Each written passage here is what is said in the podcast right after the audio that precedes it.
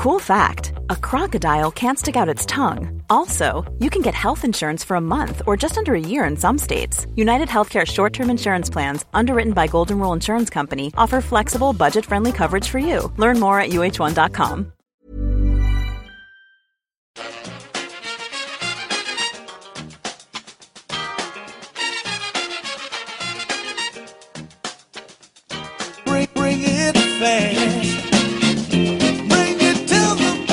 welcome back to the EPL Roundtable.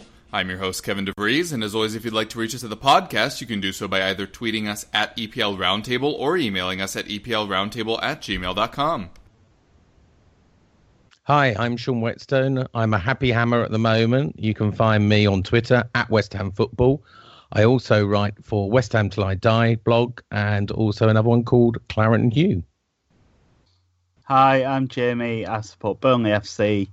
I host Burnley FC podcast, No Nay Never, and blog for ESPN about Burnley.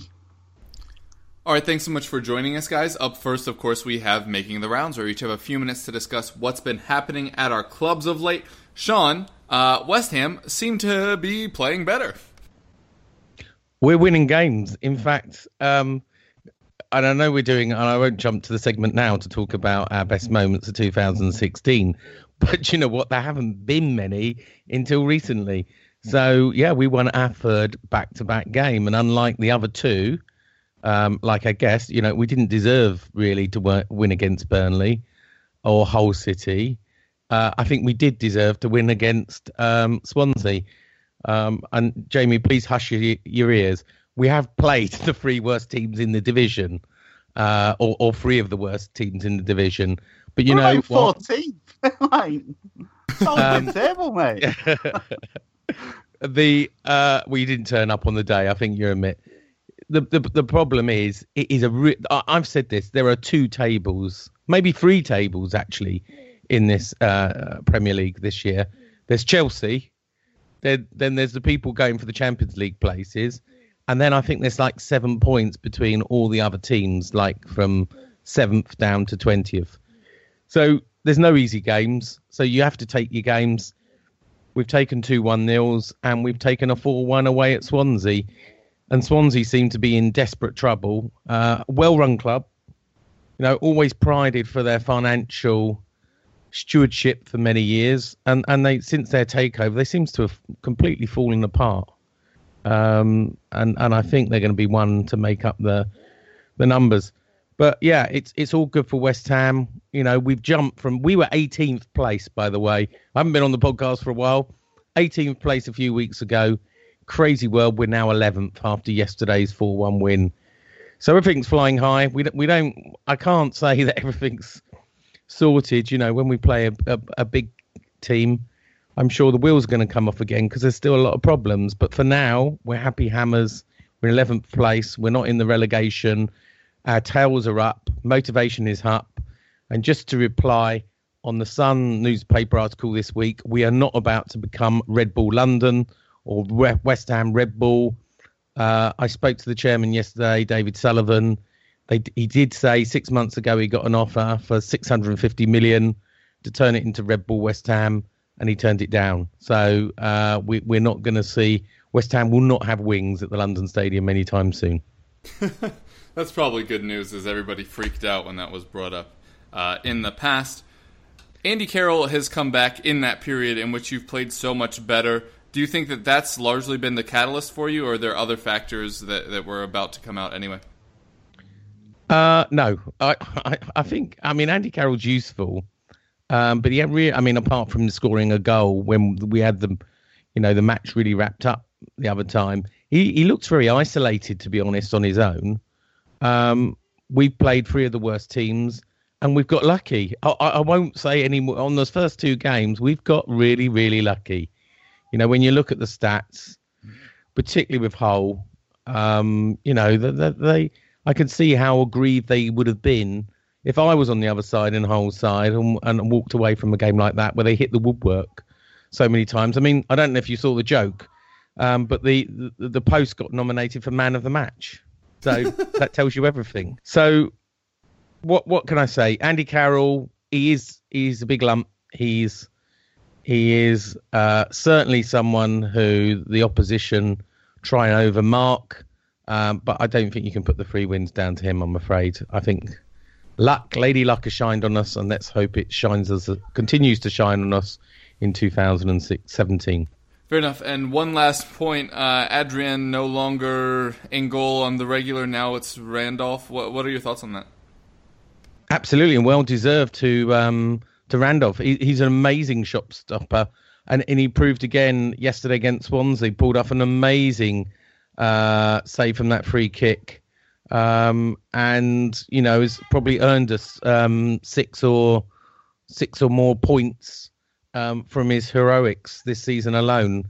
So there's no way Adrian can get back in at the moment. We've got two great goalkeepers, which is brilliant, fighting for their position. Fair enough. And Jamie, also good news from a different team wearing a very similar color palette. Uh, you look so much better at home. Yeah, the the contrast continues to to astound us. Really, um, that's six wins at home now this season. That's very very strong record. And if we'd got like anything away from home, we'd be sitting pretty towards uh, certainly mid-table. Um, but yeah, Middlesbrough at home is always going to be a big game. I think the fixture list probably been a bit kind for us over Christmas having Middlesbrough and Sunderland at home. Um, you really don't want to be away at this time of year. Certainly no long trips. You don't want to be playing teams that you don't expect to get anything against. So it was a high pressure game, pretty low quality. And to be honest, it was one of those where a mistake or a, moment of magic was probably going to be enough to settle it. And I think Andre Andre Gray's goal was probably a, a little bit of both. He's taken it very early, got a lot of power behind it, but goalkeeper the reputation of Victor Valdés really should be keeping it out. So I'm sure he'll be disappointed with that. Middlesbrough might feel like they should have got a draw out of it, but I think we edged it. We were very professional in the way we controlled the game. The last 10 minutes after we scored, Middlesbrough didn't really have a chance. Tom Heaton had very little to do in goal. And yeah, you're absolutely right. At home, we look extremely solid. We look like a Premier League team at home. It's just away from home, we look anything like anything but a Premier League team. The contrast is just incredible. And you'd think we'd take momentum out of these home wins into away matches, but it's just not proven to be the case, really. Um, a couple of away games in London recently, West Ham, we didn't turn up, as Sean said, that was really poor. I felt um, with West Ham's problems at at the Olympic Stadium, they were there for the taking if we'd really had a good crack. But it seemed like we were playing for a draw, and when you do that, you're always liable to get done. Um, it was a bit of a soft penalty in the way. Probably was a foul on Heaton before it was given, but those are the things that go against you when you're not playing particularly well. But we were better at Spurs. Um, 2 1 was probably fair overall. Spurs had a bit more quality in the final third, but we gave them a, a real fright, made them really play and I was impressed with our performance there. So no surprise really that we then put in a very solid performance against Borough. I think all our wins have still been by um, one goal apart from one, so we could do with killing teams off a bit more. But it's pretty comfortable. That puts us above Middlesbrough in the table, six points clear of the relegation zone now, despite being one of the worst three teams in the league. So yeah, all pretty happy at the moment. Yeah, also one of the stranger news stories of late was you re-signing Joey Barton after his yeah. uh, failed expedition up north, uh, and now he's come back and is now facing FA charges in England. What's going to happen there? And are you glad that you re-signed him? I'm delighted that we re-signed him. I think as soon as it, it went south for him at Rangers, it was always on the cards that we'd give him a route back into the Premier League. It's unlikely that he was going to have a lot of offers from Premier League clubs. I think it's fair to say. Um, but yeah, I think leadership's one of the things that we've lacked in certain games. Certainly away from home, whenever we go behind, it feels like it's game over. Um, but Joey Barton's the sort of character who won't allow that to happen. Heads aren't going to drop when Barton's on the pitch because he'll be picking people up. Um, and although he's got a very mixed record, shall we say, in terms of disciplinary, his time at Burnley was absolutely faultless even though he constantly had opposition players trying to get him sent off, trying to wind him up. He was totally zen while he was playing for us. Um, the FA charges is obviously a concern. I find it a bit weird because he'd been quite openly tweeting about having bets on football a few years back and no one had done anything about it. The rules apparently changed a couple of years ago. You used to be able to bet on bet on games that weren't in competitions that you're not involved in. Um, and then they changed it so that all betting on football is not allowed. It's not clear whether the bets are on competitions that he plays in or just other competitions. Um, but obviously, the the scale over a thousand bets, it's it sounds like a lot, but over ten years, I think it works out about two a week. So I, I don't know what to make of it really. I think S- Scotland they've handled it a bit differently. Obviously, he's got a one match ban from their investigation, and the English FA seems to have been giving out fines for betting on football instead. I think Demi Kalis and Colback have both had quite big fines, um, but not been suspended. Um, but Andros Townsend was banned a couple of years back for betting on football, wasn't he? So I don't know what's going to happen, to be honest. Hopefully, um, it'll be a big fine, and if anything, a really small suspension. I think if it, if he gets more than a, a three, four match ban, I think we'll probably pull out of signing him because it's just no point signing someone who's not going to be able to play for a month. Um, so yeah, just wait and see what happens. Really, Yeah. he was at the turf yesterday, so obviously um, he's still involved, and we're just waiting to see what the FA decide is is an appropriate punishment. It seems to me like he just genuinely didn't know, because otherwise he's an idiot. I mean, we we've got a, we've had a few people that have got gambling addictions, and I think the FA should look at this. That you know, a lot of these footballers are addicted to gambling. yeah, Uh, it's it's not that you know they're never winners. I can tell you now, there won't be any footballers who say we've won money on gambling from from betting on our own matches. You can you can be sure that people like Joey Barton and there's there's a there's there's probably a, a hundred more players have a gambling addiction and they spend tens of thousands, probably hundreds of thousands, um, on their gambling addiction. We had a card poker card school at uh, at West Ham, um, and uh, some very famous names lost all their wages on the coach trips on away games.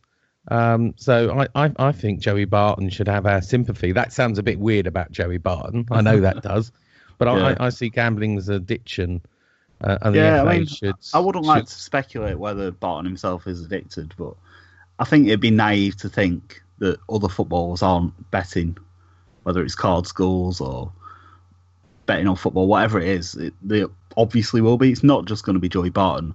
Um, my concern is that the FA decides to make an example of him because he's got such a bad record, because Mm. it's such a massive number of bets. But yeah, like As if you you're though, football, you've got so much Two downtime. Two a week, exactly. Like most Yeah. football fans probably have similar, if not more. I mean, I'm Yeah. sure Barton stakes are more than our one pound hackers on the weekend, but yeah, it, it's it's unlucky on our point because it looks like it's going to be the second time this season that a player is going to be banned for something that happened years ago before they were a Burnley player, obviously after the Andre Gray thing.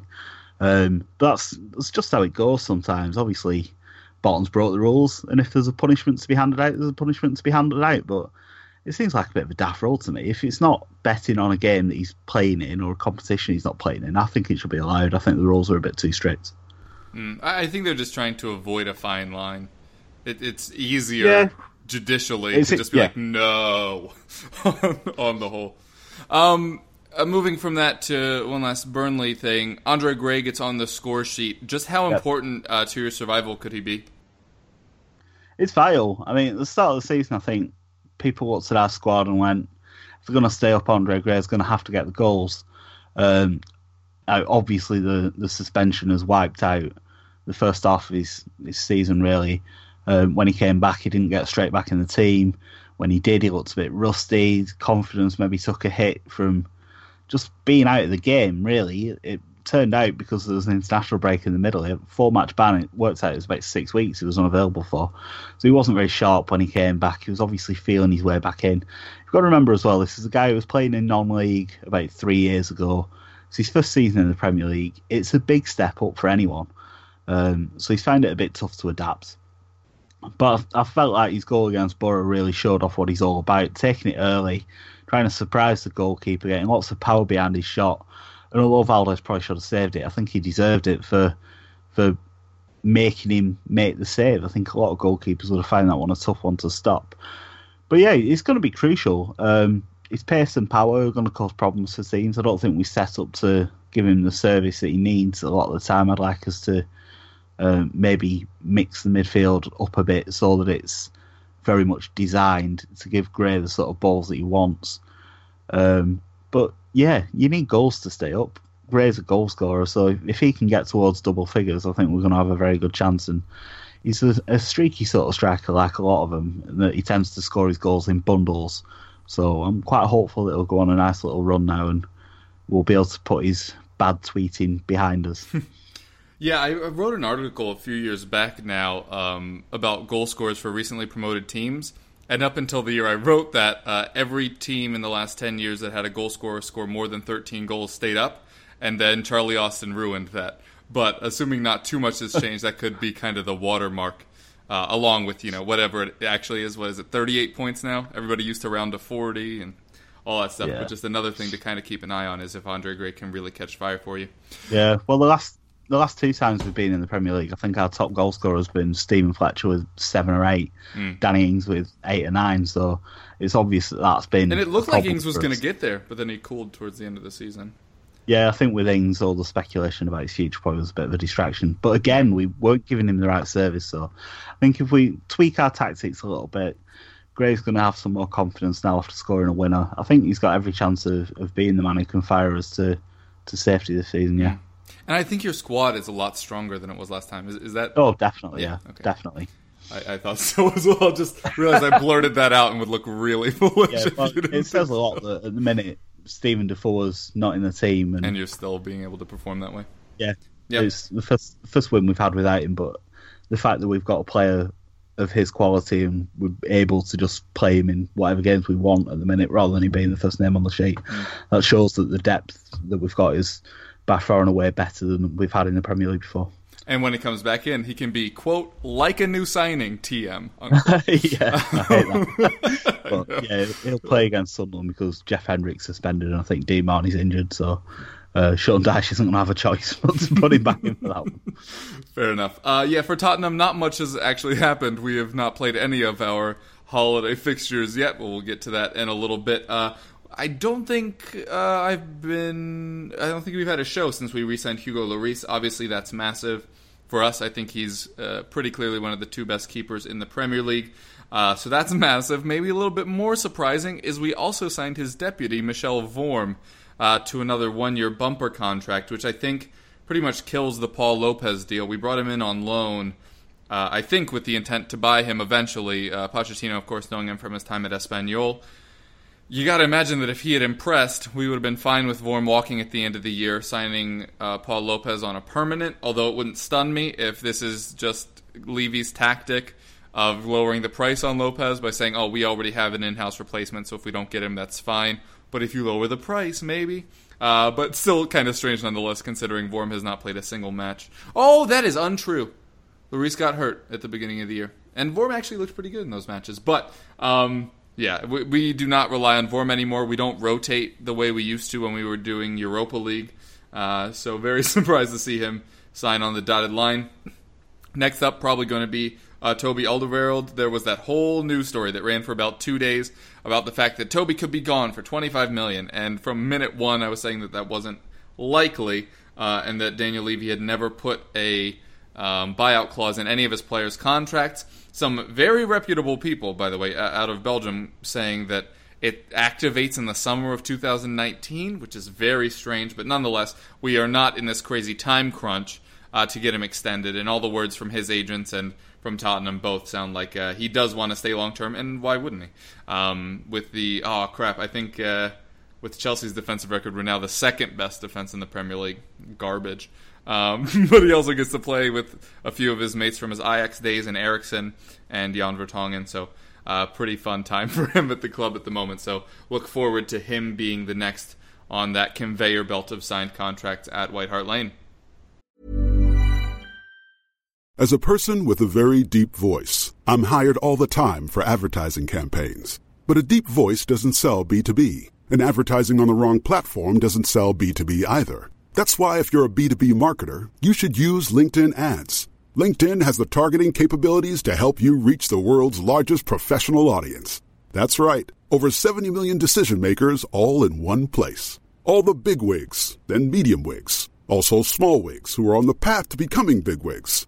Okay, that's enough about wigs. LinkedIn ads allows you to focus on getting your B2B message to the right people. So, does that mean you should use ads on LinkedIn instead of hiring me, the man with the deepest voice in the world? Yes. Yes, it does. Get started today and see why LinkedIn is the place to be to be. We'll even give you a $100 credit on your next campaign. Go to linkedin.com slash results to claim your credit. That's linkedin.com slash results. Terms and conditions apply. All right, and uh, we mentioned this a little bit in the last show, but I thought why not give some more guests the chance to talk about what their favorite moments were in football in 2016. We'll start with you, Sean. So actually, I'm glad you said 2016 rather than this season. Oh yeah, Um, oh, for sure. because most of them are going to be last season. So let, let's start. I've picked five moments. Let's start with the second of January uh, last year or this year actually, because obviously it's not the end of it. When we did the Liverpool double, so we had to wait 53 years uh, to beat Liverpool at Anfield, which we did in 2015. Um, but we beat them at the Boleyn Ground uh, to achieve the double on the 2nd of January. And fast forwarding just a month later, on the 9th of February, we did the treble over Liverpool by beating them, knocking them out in the FA Cup. So that was our last season at the Boleyn Ground. Um, and, and two big, you know, it was Slaven Bilic um, first season in charge. It was our last season at the Boleyn Grounds, as you call Upton Park. Uh, and we, we did some giant killing that year. I mean, we, we were up to second at one point. We were in the top four for a lot of the first part of the um, first half of the season. Uh, we fell away, obviously, to seventh. And of course, who I couldn't really mention this without talking about the 2nd of March 2016. Do you know why that is, Kev? Uh, is that when you completely outclassed us technically? Yeah, we Yeah. beat you 1 0 to ruin your title hopes. I think I Uh, think that was a defining moment. There or thereabouts. Yeah, it was the first week when 1-0 Leicester dropped points and we didn't follow Yeah. and, and we didn't capitalize. we completely, as you said, technically outclassed you, and and beat you one 0 So uh, that it's it's it's a time that I remember. um, and and then of course, fast forward to the last game of the season. Uh, you'll probably remember it for bricks being thrown at Man United's coach, but actually it was a momentous day. Uh, the last day at the Boleyn Ground, uh, we were paying Manchester United a fitting end. Uh, we had fireworks on a rainy day uh, with the Cockney Rejects singing "Drunk." Uh, you won't know who they are, Kev. And uh, and and amazingly, it was an um, absolutely thrilling game that we won three two against Manchester United. The last kick of the ball uh, in the Premier League at, at the Boleyn Ground, and we said farewell.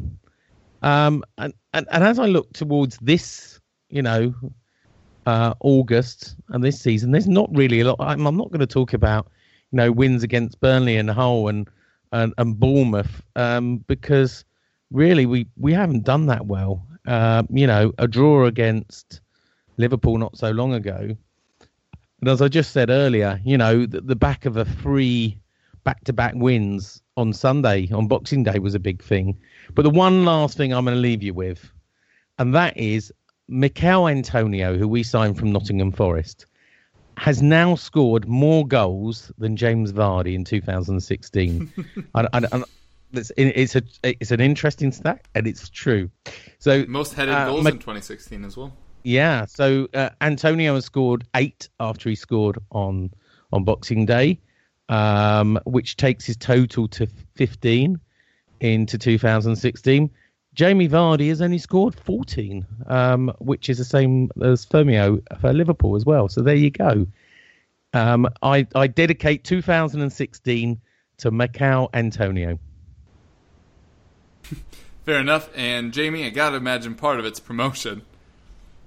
Yeah, absolutely. I'm I'm pretty sure Vardy wouldn't swap the championship for scoring more goals than Antonio Light, but yeah, watching Burnley win the, the championship title at Charlton, obviously a massive moment. We'd been promoted a couple of times in the last few years, so being promoted's a bit old pat now. It's not that big a deal anymore. But to win, to see your team win a league, not the big league, but to win league, it was just incredible. And Burnley played superbly on that day as well. It was a big win, fantastic atmosphere, Um, a bit of a shame that they gave us a plastic trophy to celebrate with because apparently health and safety meant we weren't allowed the real one.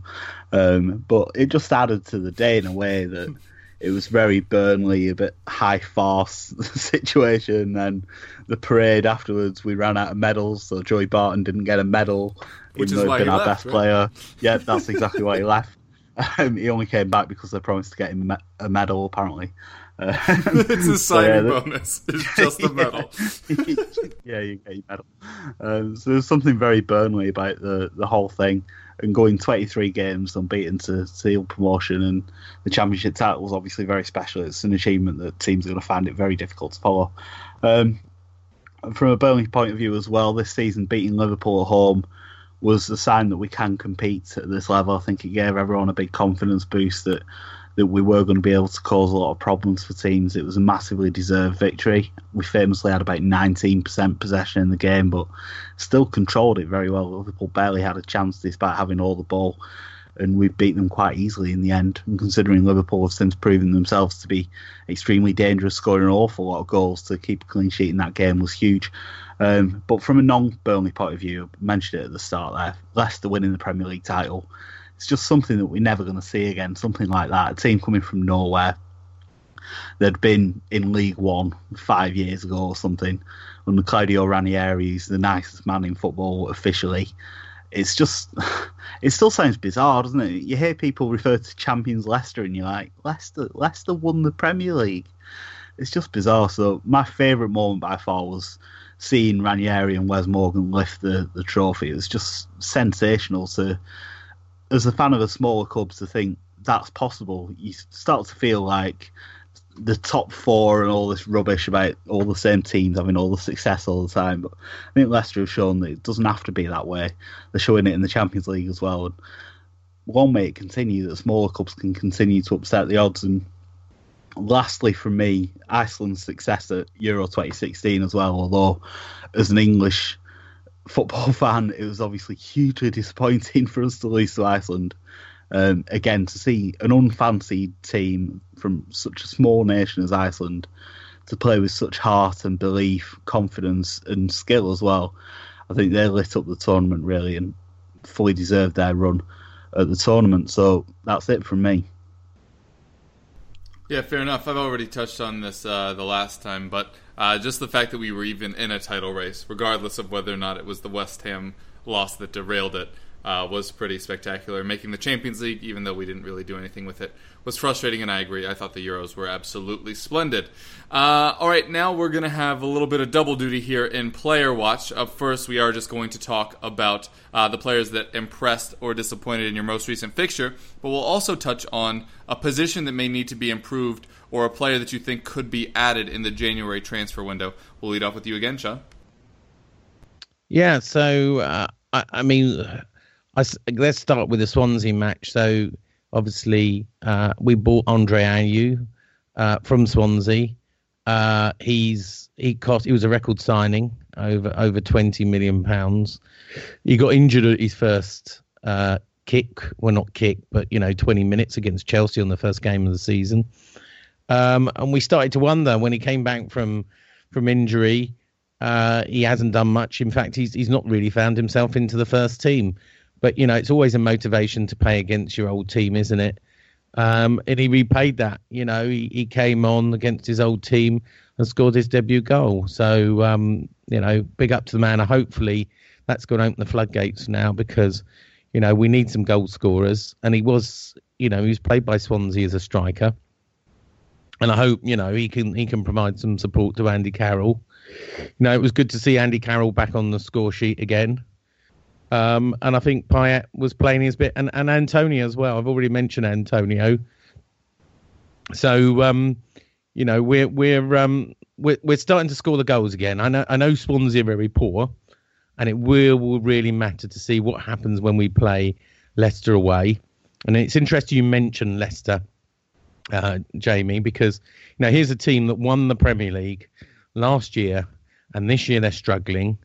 Same manager, so the, the, all this thing about sacking managers and managers make all the difference. You know, Ranieri hasn't changed. You know, one player, one key player's left, and the team are, are, are struggling this year.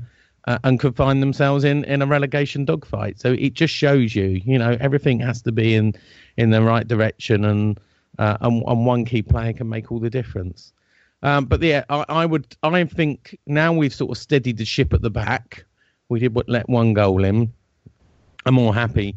Um, we, we've been a bit like Burnley. We've not been scoring enough goals, and to score four goals on Sunday uh, was was good. I still remain a bit critical with some of my players. You know, uh, don't think Mark Noble does enough uh, a lot of the time to always warrant his position. Guaita is is not um, the man he was last season. And Payet's a bit hot and cold. You know, you can look at it and say, yes, he make creates the most chances. Yes, he's he scored a couple of important goals, but I do wonder whether we're missing a trick. And, and I know he's a tremendous player, but we seem to have built our, our team around him. And he, if he doesn't turn up, then we really have no plan B. So um, some West Ham fans are saying, you know what? If a big offer came in in January, his heart's not in it. You know, he's done all these interviews saying, I won't close the door. Then let him go and reuse that money and reinvest it. I'm, for one, wouldn't want to see him go. But uh, we saw this last season. He's a bit hot and cold. You know, sometimes he looks a little bit sluggish, a little bit off the pace, uh, and then that affects us as a whole team. So, um, um, strange one to criticise, but yeah, um, I think Payet doesn't always turn up. That said, I think he did turn up on Sunday, and, and that shows it by by the four one result. Moving on to the transfer window, um, I still think we need a goal scorer. We're, we're looking to ship three out and get three in. So you know, it's been a disaster. Let's be honest for Simone Zaza um, from Juventus. Uh, he hasn't taken to the Premier League. He has been given chances. It's just not worked for him. Mm. We did a deal. If it got to 14 uh, um, appearances, we would pay him or Juventus 20 million euros. We're not going to take that risk now, and we're going to try and ship him on, maybe to Valencia. Uh, the same with uh, Arbeloa from Real Madrid. Uh, had a massive falling out with uh, Slaven Bilic. Apparently cackled at a training match uh, and really hasn't seen the bench ever since. Really, I think we we, we needed to use him once. Uh, but you know, great head on his shoulders, great professional. Um, but you know, undermine the manager's authority, and I think he was on a season loan. He'll be shipped out. And then, um, and finally, another one that hasn't worked is um, Jonathan Calleri from Argentina. That that was always a more no. of a long term move, though. Well, it wasn't because they wouldn't give it. You say a long term move. He was only on a year's loan, and they wouldn't give us an option to buy. They oh. quoted us eight, 80 million pounds. Yeah, that's why we walked I, away. and and you say, well, what, well, you know, and some people would say, well, why did you take a chance on them anyway?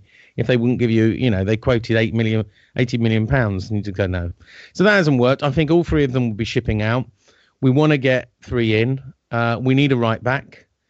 Uh, m- maybe Carl Jenkinson might return. Uh, I think we'd be looking for a loans. We're looking for uh, we're looking for British and Premier League experience, uh, and we'll see what we can get out. You know, get hold of. So uh, Snodgrass has been talked about. Um, we've talked about people like Sturridge. Carlos Bacca is back in the news who knows? Uh, we need a good goal scorer um, that we promised last season we never got hold of, and Simone, Simone Zaza is not it. We need a really good right back because no disrespect to Sam Byram from Leeds, but he's not quite up to it yet. He, he's had a long injury, so we need a good, solid right back. And I think we need um, some cover for centre back as well, good centre back. Uh, we we made a mistake when we let um, James Tomkins go off to um, Palace, um, and I think you know James Collins. He's he's great with his passion, but he hasn't got much. His legs are gone. He hasn't got much left in him. Uh, Bonner and Reid are good, but but we need another solid um, centre back. You know, Kouyaté has been in the defence lately, and it's starting to uh, to show because he really wants to be a midfielder. So that they're my they're my three positions: a centre back, a right back, and a and an out and out goal scorer is is where we need to strengthen in January. Uh, player watch. I think Ben Mee had a very good game against Middlesbrough. Not always been the biggest fan of of Ben Mee. I think he's a bit a bit basic in his defensive skills. He's very good at blocks and headers and booting it clear, but he's not a very subtle defender. And I suspected that you'd maybe need a bit more to your game to be a Premier League defender. So far this season, he's proven me wrong quite happily. Um, it was our first clean sheet since October, I think. And Ben Mee was uh, our best defender by far on the day. Tom Heaton didn't have anything to do really, and that was partly because Ben Mee had such a good game. Um, it wasn't a very good match. There weren't a lot of outstanding individual performances. Obviously, Andre Gray, we talked about earlier, scored a very good goal, made the difference in the end. That's what we paid money for. Um, I saw a few people saying that he didn't do anything apart from score. Like, well, hello, that's what we pay him to do, so that's fine by me. Um, I don't think anyone was really disappointed either. It's still not really working out for for John Flanagan. He played because Matt Lowton was suspended, so Flanagan got another chance at right back. Weirdly, I think he's played in six Premier League games this season, and we've only lost one, but he's not really played well in any of them. Um, so it, it, seems like a bit of a quirk of the, the win ratio system. Um, but yeah, he struggled a bit again. I suspect Lowton will be straight back in for Flanagan. And I wouldn't be that surprised if he went back to Liverpool, to be honest. His loan spell's just not really working out. I think right back's still a bit of a problem position for us, so I wouldn't be surprised if that was where we were looking to strengthen. Um, in terms of other arrivals, I don't think we'll be looking to do a lot of business with not one of these clubs who has a huge turnover of players. Um, Key will be holding on to our star names really.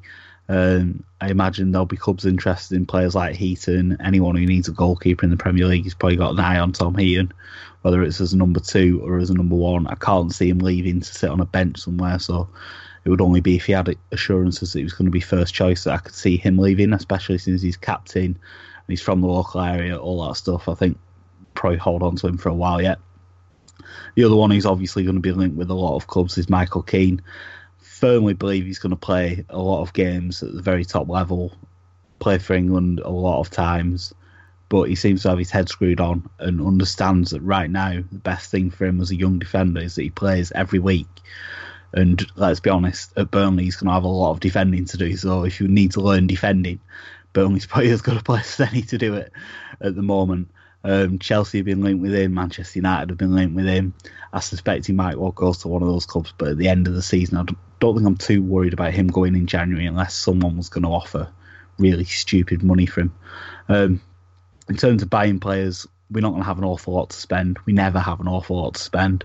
Um, Barton's arrival adds a bit of depth in midfield, but I suspect we might still want another central midfielder, particularly if the murmurings over Steven Defour being unhappy and wanting to leave um, come to fruition. We'd certainly need to replace him.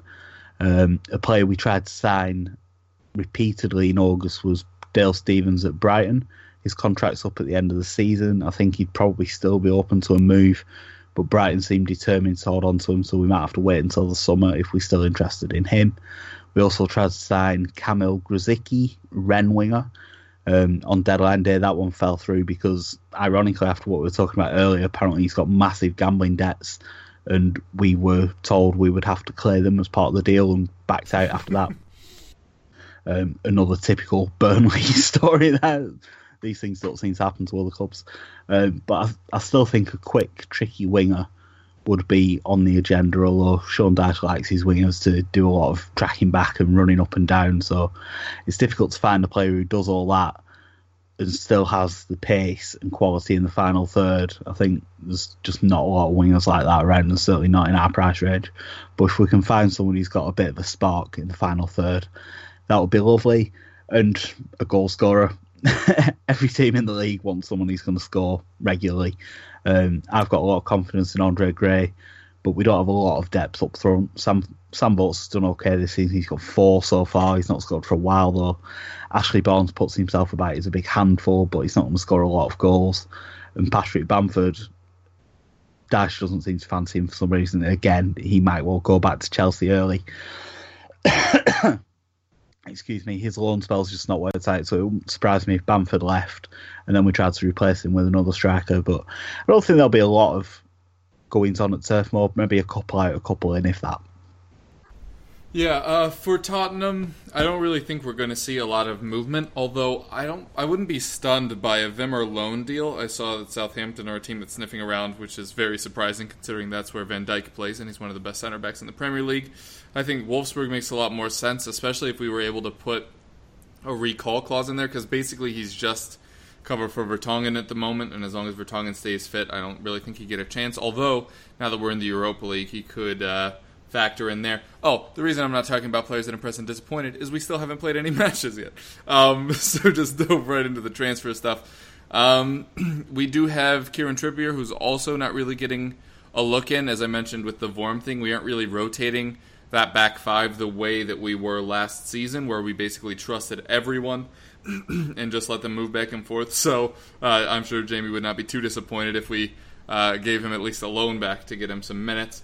Um, but I really don't think we're going to see much. There's been a lot of rumors floating around about Ross Barkley and Franck Kessie, who I think are both long-term Dembele replacements. I don't think we really go for either right now, but I think it just indicates the club are aware. You know, Dembele is getting a little older. We have a very young squad, but uh, Dembele, Vertonghen, and Lloris are, are the oldest uh, players at the club. So just with an eye on the future, thinking about maybe doing something like that. I think Kessie is a player that is very analogous to what Dembele does, just a lot younger. But the way he addresses the ball in a way to uh, shield the ball from any uh, incoming challenges is, is very reminiscent of how Dembele uh, tries to muscle out everyone in the midfield. And I think that would be a, a good addition in the long term.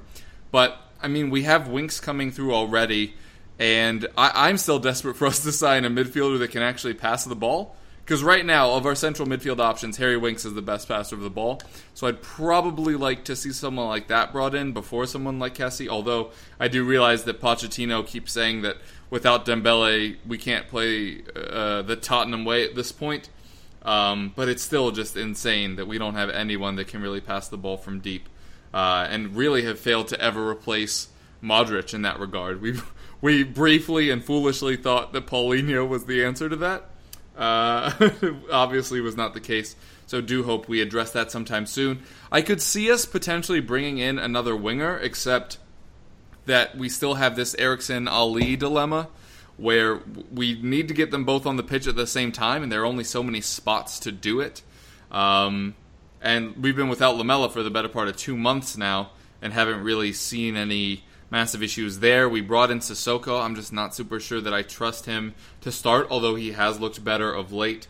Um, Nkoudou's looked a lot better. We have N'Jie out on loan, and he keeps scoring goals in France, although I'm starting to get the feeling that maybe he's just one of those players that needs to be in that league. Kind of similar with uh, Florian Thauvin, who was amazing in France, awful at Newcastle, and is now doing pretty well in France again. Um, but yeah, I, like I said, I, I wouldn't really expect too much action from us. Maybe some loans going out, uh, if anything. But uh, even Pochettino said he wouldn't expect much, and if anything, it would probably be later in the window uh, once some of the dust had settled. So uh, from there, we will head into uh, match previews, where we're quickly going to look at the upcoming matches for each of our teams. I suppose I will lead off since we're the first ones that, or we're the last ones to play in this current match week. Although, as you're listening to this, it may have already uh, come and gone there. But we're going to be playing Southampton away, which is obviously a very tough task. We're both top three defenses in the Premier League at the moment. Uh, Harry Kane not really doing the business for us at the moment. Looks like he's been a step off uh, the pace of late, but maybe this break will have given him a, a, bit of a chance to recover in that regard. Eriksen has been phenomenal lately. Dele Alli finally looks like he's turning a little bit uh, into the form that he showed last season. I think we see Heung-min Son in this one as well. Pretty much the, the standard starting 11. As I just mentioned, we do have three of those quote unquote older players. I think Lloris is the only one that's even 30. Uh, but uh, I think we'll see the majority of the starters in this one. If if Son does not play in this one, I think that would be because he'll play as a forward uh, on the second. Uh, if not, then uh, who knows? but I don't think we're going to see much rotation. I think pretty much first 11 stuff from us here. I would have been very confident playing Southampton uh, without Charlie Austin if we had not just seen J Rod finally show up after two years of injuries. And um, I, I, always say I, I, don't like people. Uh, praising injuries, especially, or, or, even if it happens to their rivals. I, on the other hand, am, am very glad to see that Jay Rodriguez, after all of his injury woes, has finally returned. Uh, I obviously would not like it if he scored uh, against us, especially considering all the rumors that were floating around.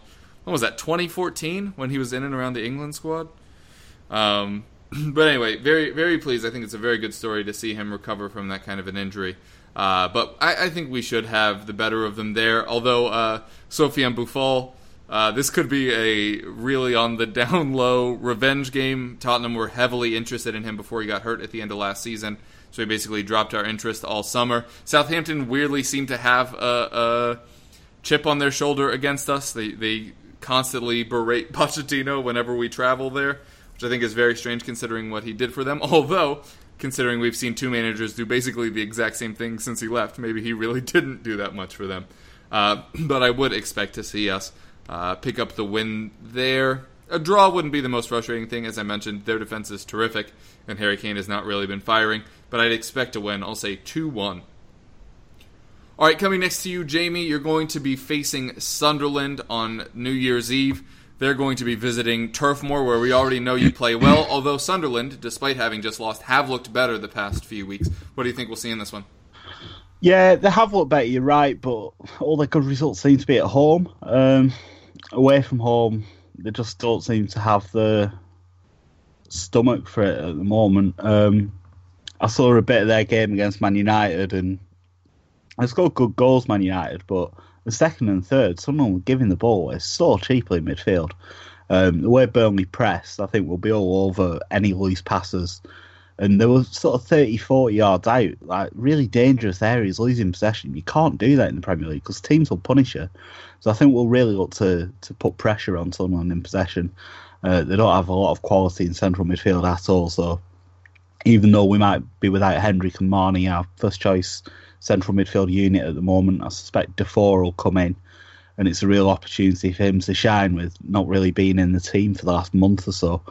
Um, also, apparently, Jordan Pickford is a doubt with a knee injury. He's obviously been someone's outstanding player maybe this season. Him and Jermaine Defoe are their best players. So if he's missing, it's a big blow for them and maybe an opportunity for us as well. Um, they concede a lot of goals, Sunderland. We don't score a lot, but I think our strikers will be rubbing their hands at the chance to play against their defence, which is just not really looked up to it this season so far. Um, and yeah, our, our, home record is, is superb. Six wins already. We've only lost to Arsenal and somehow Swansea, um, although that was the opening day of the season, so maybe a little bit of uh, nerves contributing to that one. But yeah, we're very solid at home after beating Middlesbrough. I'm quite confident about this one actually. I don't know what Dyche is going to do in terms of rotation. I suspect that he'll ask players to go again, and then if they need a rest, they'll get rested at Man City on the second of January because we don't expect to get anything from that. It's a bit of a freebie for us. So if players need a rest, that looks like an obvious game to to rotate a bit. So there might not be a lot of changes. Lowton will be back at, at right back. Hopefully Marney will be fit to play with Defour in midfield. Sam Vokes might come in up front. He set up Gray's winner against Borough with an excellent flick. Vokes and Gray were obviously terrific together last season, so might be an opportunity to reunite them as well.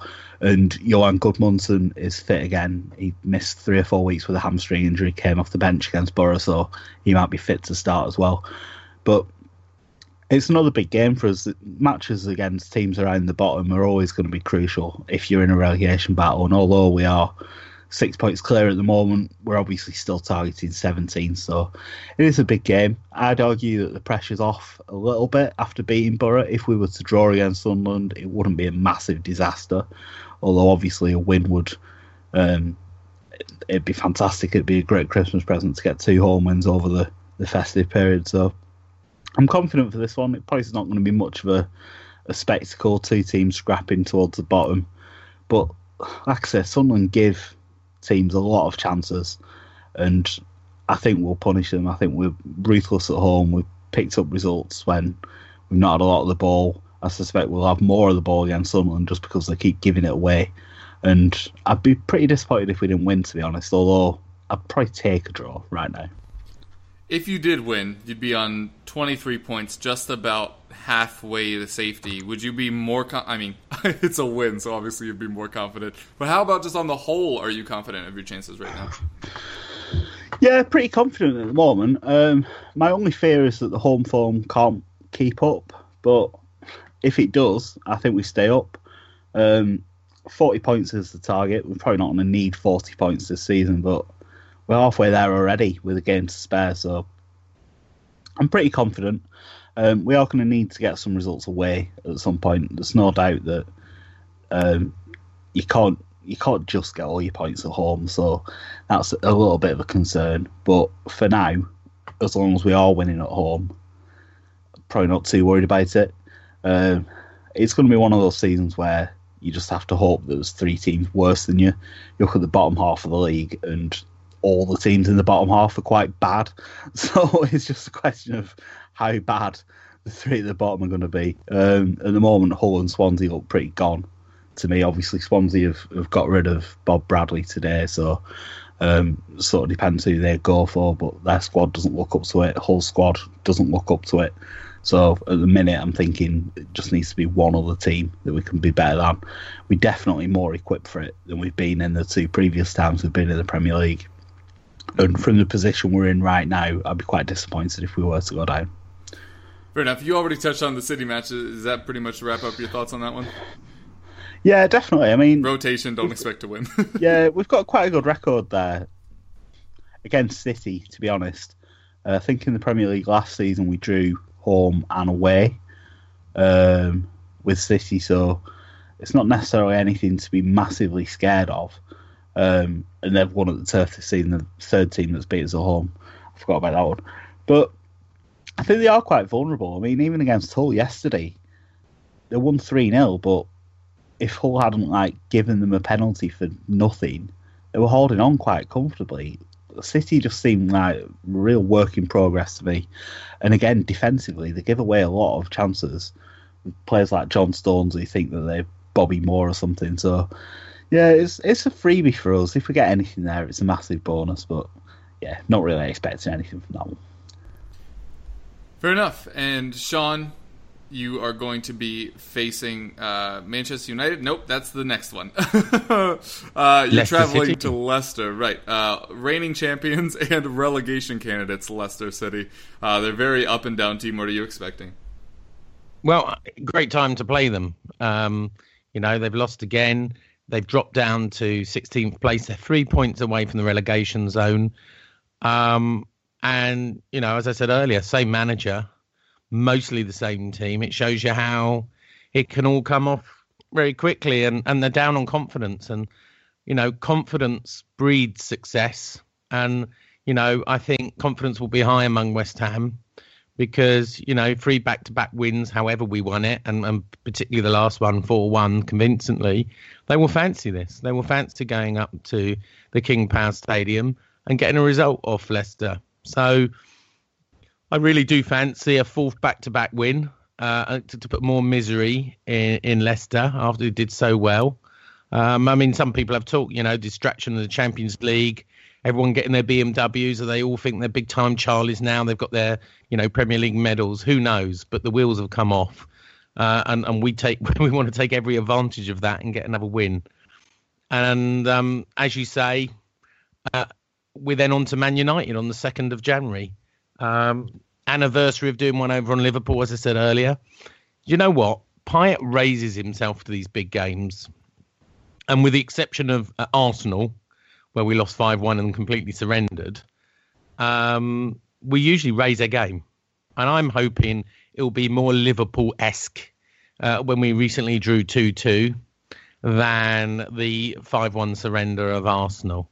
So it will be one or the other. It will be a complete annihilation and Man United will turn up, or or it will be a tight game that we get a draw or or just nick it by a goal. Uh, I I don't really mind. Uh, I think the concentration is on winning the Leicester game, um, and then and then we'll see what happens with Man United. And of course, uh, a few days later, um, we then got um, Man City in the cup. So uh, you know anything can happen there in cup games. So yeah, it's it's it's going to be an interesting uh, new year, and uh, You never know. We could win all three of them, and uh, I will certainly be happy hammer then. You know, what a win the great league. start, 2007. uh, I think we've left it a bit too late to win Ah, the league this uh, the years.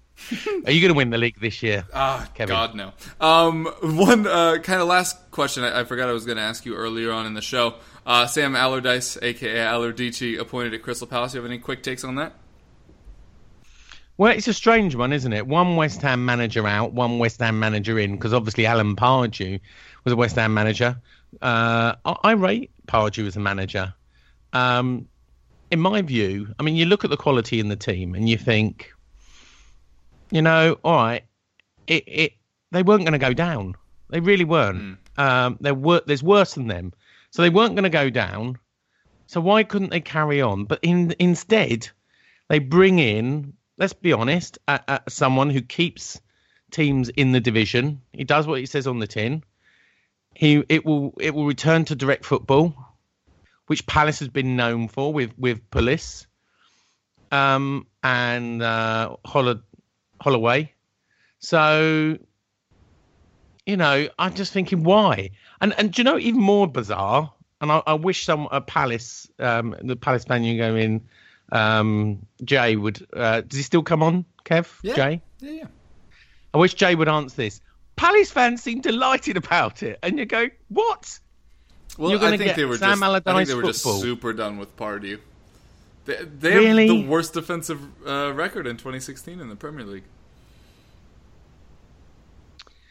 Yeah, I, I, And I don't won't get Sam it. fix I mean, that? of course, not that like the thing that'll change? Well, yeah, but, but but but hang on a minute. Sam will not be saving them. You know, Sam didn't need to save them. You know, he's not pulling off a, a Sunderland here. You're going, well, Sam, of course, we'll keep them in the I division. mean, Palace right? are in 17th. I, I agree with you that they probably would have stayed up anyway, but I mean, I don't think it's. Uh, I mean, they've got Benteke. Come on, let's think about it. They've got Benteke. They got Townsend. They got Cabaye.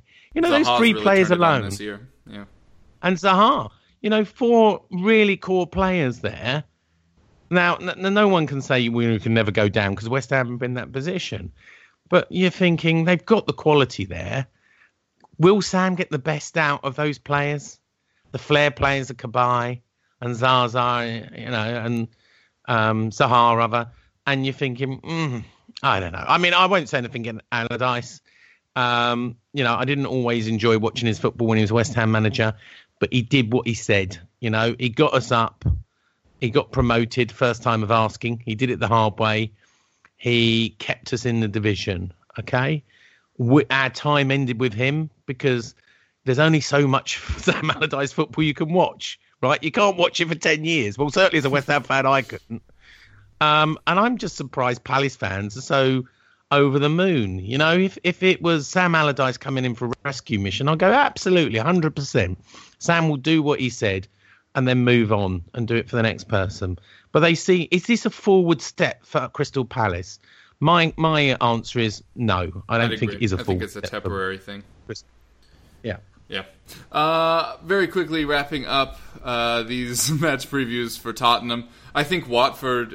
It, it's actually really interesting because there, there's a huge debate in American sports. Uh, well, two American sports I like. Maybe not a whole lot, a lot of other people like them, but in baseball or in team tennis, which happens uh, in high school and collegiately, uh, where you have a choice between either playing your best players against their best players. So in baseball, your best pitcher against their best pitcher, uh, or in tennis, your number one against their number one, or do you maybe bump up the rotation to guarantee yourself a win elsewhere? This is the question that I have facing Watford and Chelsea. Obviously, uh, we do not like Chelsea very much. That uh, yellow card fest at the end of last season, certainly evidence of that, if you needed any. Um, but we have Watford uh, in between them. And so, while as a competitive person, you would rather see your best against their best and see who comes out on top. Chelsea are in devastating form right now. And I think if you. I'm not advising this, by the way, but I think if you looked at it strictly pragmatically, kind of as uh, Jamie was mentioning uh, about their match against Manchester City, although obviously the team levels are a little closer, I think there could be merit in playing our best 11 again against Watford, turning them over, getting the three points, and then putting out you know, not a horrible lineup, but most of the second 11 against Chelsea and seeing what happened. Maybe you get a point, maybe you don't, but at least you're three points higher up. Unfortunately, maybe not unfortunately, but I just think it's likely that we go the other way, that we rest a lot of people against Watford, as I mentioned. Maybe see Heung-min Son up front. Janssen has just returned to training. I think this may come a little too soon for him, but if not, maybe see him up front uh, and then play your best 11 against Chelsea. Heck, it worked two years ago when they won the title uh, and we overturned them at the lane. I think that was 5 3. Uh, by the end of it, I think Andros Townsend had a penalty. Danny Rose scored. That was a that was a pretty strange one, but uh, you know I wouldn't say to expect that, but I am uh, interested uh, in hearing people at home uh, what your opinions are on uh, maybe targeting an easier fixture instead of focusing on what is indeed a rivalry match. All right, we are out of time for today now, though. So if you guys would like to tell the folks where they could find you, now would be a good time.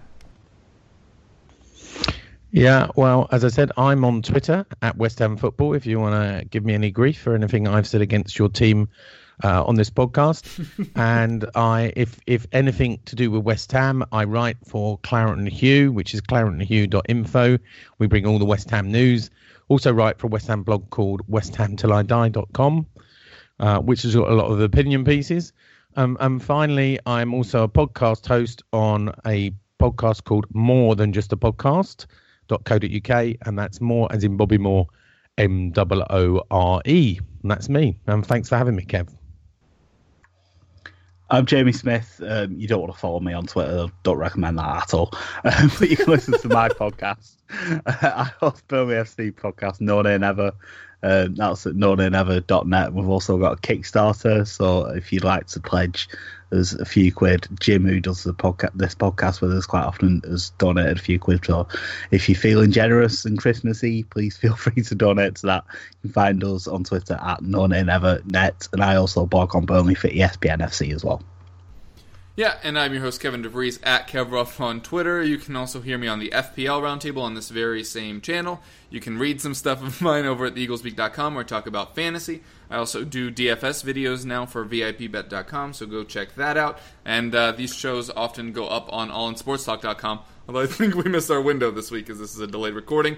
Uh, but very glad to have spoken with these gentlemen. We hope you have a very happy holiday season on the whole. And uh, I do not think we're going to be back over the weekend. We were going to try to fit it in. Don't think that's likely. But we should be back recording next Wednesday, which means the next full show of this should be up Thursday the 5th. I just thought you guys would like to know what's going on with that. But again, thanks to these guys, and we hope you keep listening.